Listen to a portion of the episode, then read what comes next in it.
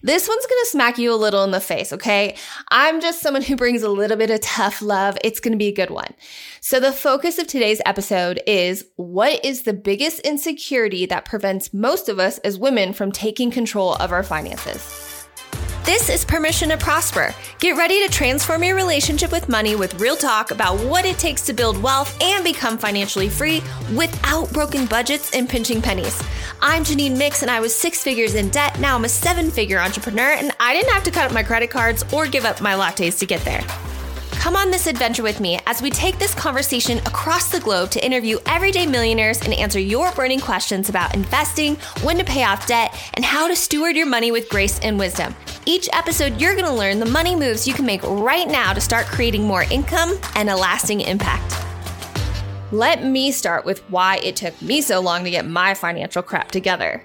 Every time I would sit down and track my spending and talk budgets with my husband, I would burst into tears. Like I'd get overwhelmed and guilt and I'd feel shame and fear and I'd get super insecure. All of this came to the surface anytime money would be brought up. But why? Where did this come from? To answer that, I have to go back to my childhood. Sorry, mom. If you're listening, I love you and you did all that you could to provide for us. I am aware that we all have our own inherited money stories. This is mine. My parents were typical middle class people with good jobs. My dad worked for an electrical company and my mom was manager at Bank of America. I think my mom came from money. She once told me that she never wore the same outfit twice. Mom, I am still very mad at you for not saving that closet for your daughters. Like, I really would have loved to have had that. That family money would never make it to my mom. My mom got married at 18. She left her parents' hopes of being an Olympic gymnast behind and moved to the middle of nowhere desert with my dad. I just found out that she even was offered a horse. This is something she wanted her entire life, and her parents offered a horse if she would just leave my dad and not move to the desert. I guess being a rebel to your parents is just something that runs in our blood. My grandmother died when my mom was pregnant with me. It would be many years later that her father would pass away, leaving a pretty big inheritance behind for her and her two siblings. Without stirring up too much family drama, I think my aunt ran off with the money and lost it in Vegas. So my mom would never see any significant amount of that family inheritance. My dad's side was the typical working family. My grandpa worked for Shell Oil as a chemist and provided a comfortable suburban life for his family. And my grandmother, she had an Amway side hustle. I'm pretty sure, like, is that the first MLM in history? Even up until my grandmother's passing, she w- she had like shelves of Amway product in her office, and she'd place reorders on her Rolodex of customers and use one of those old school rotary phones. I can see where I got my work ethics from. So that's a little background, so no one thinks that I came from a trust fund full of family wealth. I mean, it would have been really nice, and there's absolutely nothing wrong with that. But Ryan and I have worked hard for everything we have gained, and we thank God for our crazy journey to get us where we are today. But something significant happened in my life around high school. My mom took me back to school shopping, but this wasn't like any other back to school shopping. You see, I was somewhat of a tomboy growing up, and only up until the first few years of high school, like I wore vans and men's t shirts exclusively. I was not a girly girl. But I was heading into my junior year and I finally embraced my feminine side. So when I told my mom, like, okay, I'm ready to start getting some dresses for school. She went all out. She was so excited. Finally, she was going to get this girly girl she could shop with and spoil. So we had a blast. We picked out outfits off the mannequins, like the whole outfit I was able to get. We went from store to store in the mall and I felt like royalty. Besides a few disagreements on styles and tastes, like every mother and daughter has, she let me get everything. I walked out of the mall feeling like Pretty Woman with like my arms full of bags. It was amazing. It was such a fun experience and a memorable one that I can still remember so many of the small details of that day. So when we got home, I couldn't wait to hang up all my new clothes and pick out that very first back to school outfit for the first day. But when we pulled up to the house and before I could even open the door of the minivan, my mom said something that would change everything. She said, We're to wait to bring all this stuff in until your dad is asleep. So when he's asleep, I want you to bring it all in, hang it up, and don't tell your daddy. I immediately felt this sense that I had done something wrong. Was it that he wasn't going to like what I picked out? Was it that we didn't have the money for all this stuff? Was my mom lying to my dad about money? Did we have the money? Like, what did I just do? Like, are we okay? I don't need any of this stuff. Let's just take it all back. I never asked my mom about that moment until recently, and it turns out dad knew everything about every penny they spent, and he totally did not care. My mom had nothing to hide or feel bad about, but she does remember her mom telling her the same thing. As I think of it, my dad would always comment on my outfits, and I think he liked seeing me become more girly. I think it also terrified him at the same time, let's be honest. But fast forward a few years, and I'd see that same story play over and over again in my decades of working in retail. Working in retail, I imagine, is super similar to being a hairstylist. You get all the juicy details about someone's life, and usually they're shopping to blow off steam or for a little therapy. So you get a lot of interesting stories. I worked in some of the most affluent retail locations in the country. I've worked at Soho, New York, Beverly Drive Boulevard, Larchmont, the Americana at Brand, the Grove.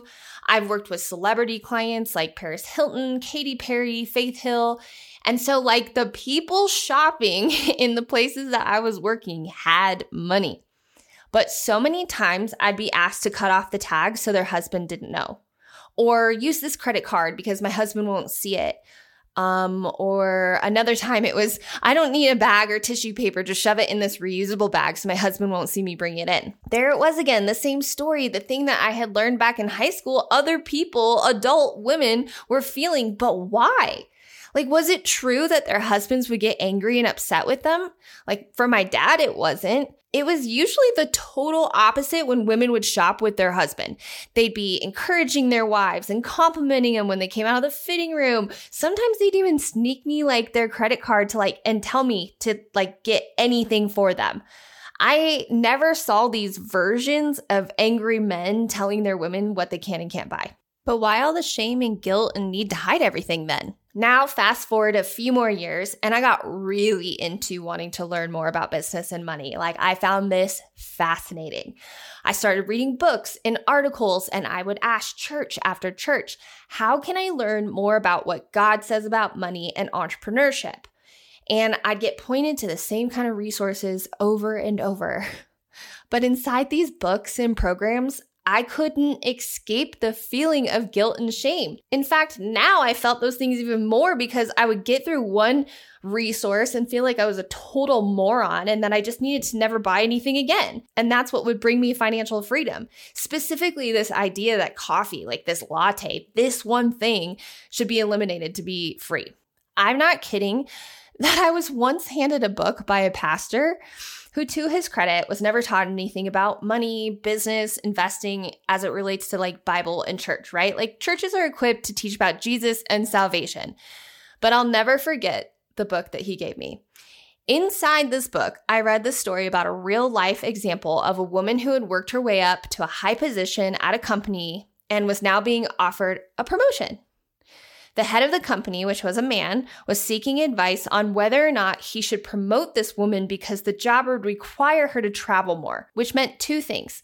She would be away from home more, and that she'd be traveling with other men in the company. The advice from the author was to not promote her, mainly because she would be traveling with men and temptation might come about. So let me lay out what I was starting to learn and the perceptions about women and money and success. I learned that your husband has the final say on what you can and can't do with your money. I learned that women just shop too much and get too many coffees to ever be financially responsible. Therefore, they must stop all spending, join these men's programs, invest with an Edward Jones or Merrill Lynch associate who knows far more than she, that's her path to financial stability. Or Jesus gave up everything for his mission, so you should too. Also, remember, it's easier for a camel to get through the eye of a needle than for someone who is rich to enter the kingdom of God. So we aren't supposed to want any of these things or even seek these things. Or how about women aren't capable of managing the home and career? That's just too much. also, women should never travel with men ever, or that they should sacrifice what they've worked for and make sure that they don't tempt the men in their office that can't keep it in their pants.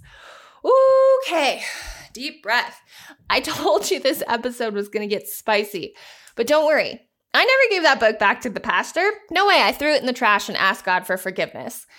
The truth is, there is something that's holding us back, and it's something I found myself thinking for way too long.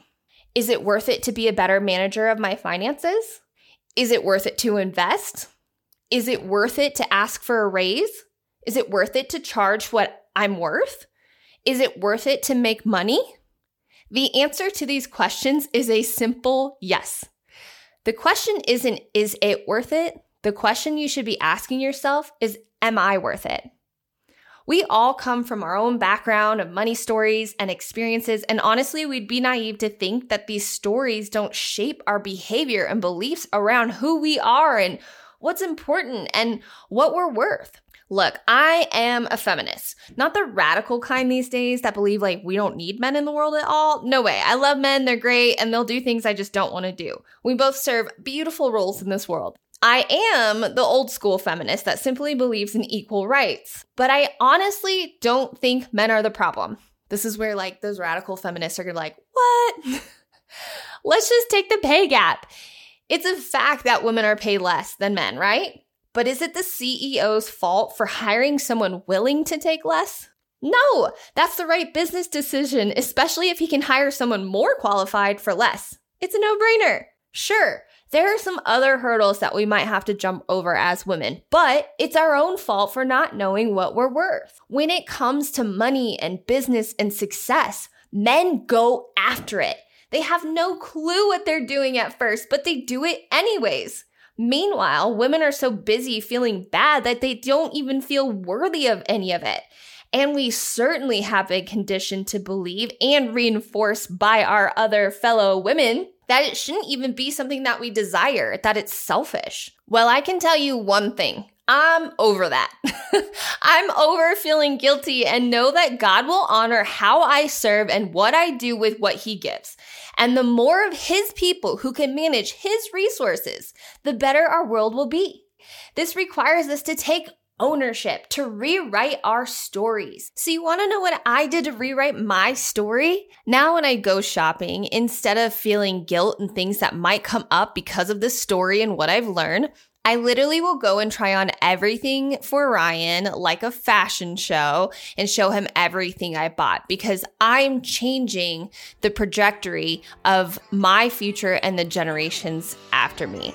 No longer am I going to, you know, feel feel guilty or feel like I have to hide anything in my closet. Um no thank you. So that means we have to unlearn what we were taught.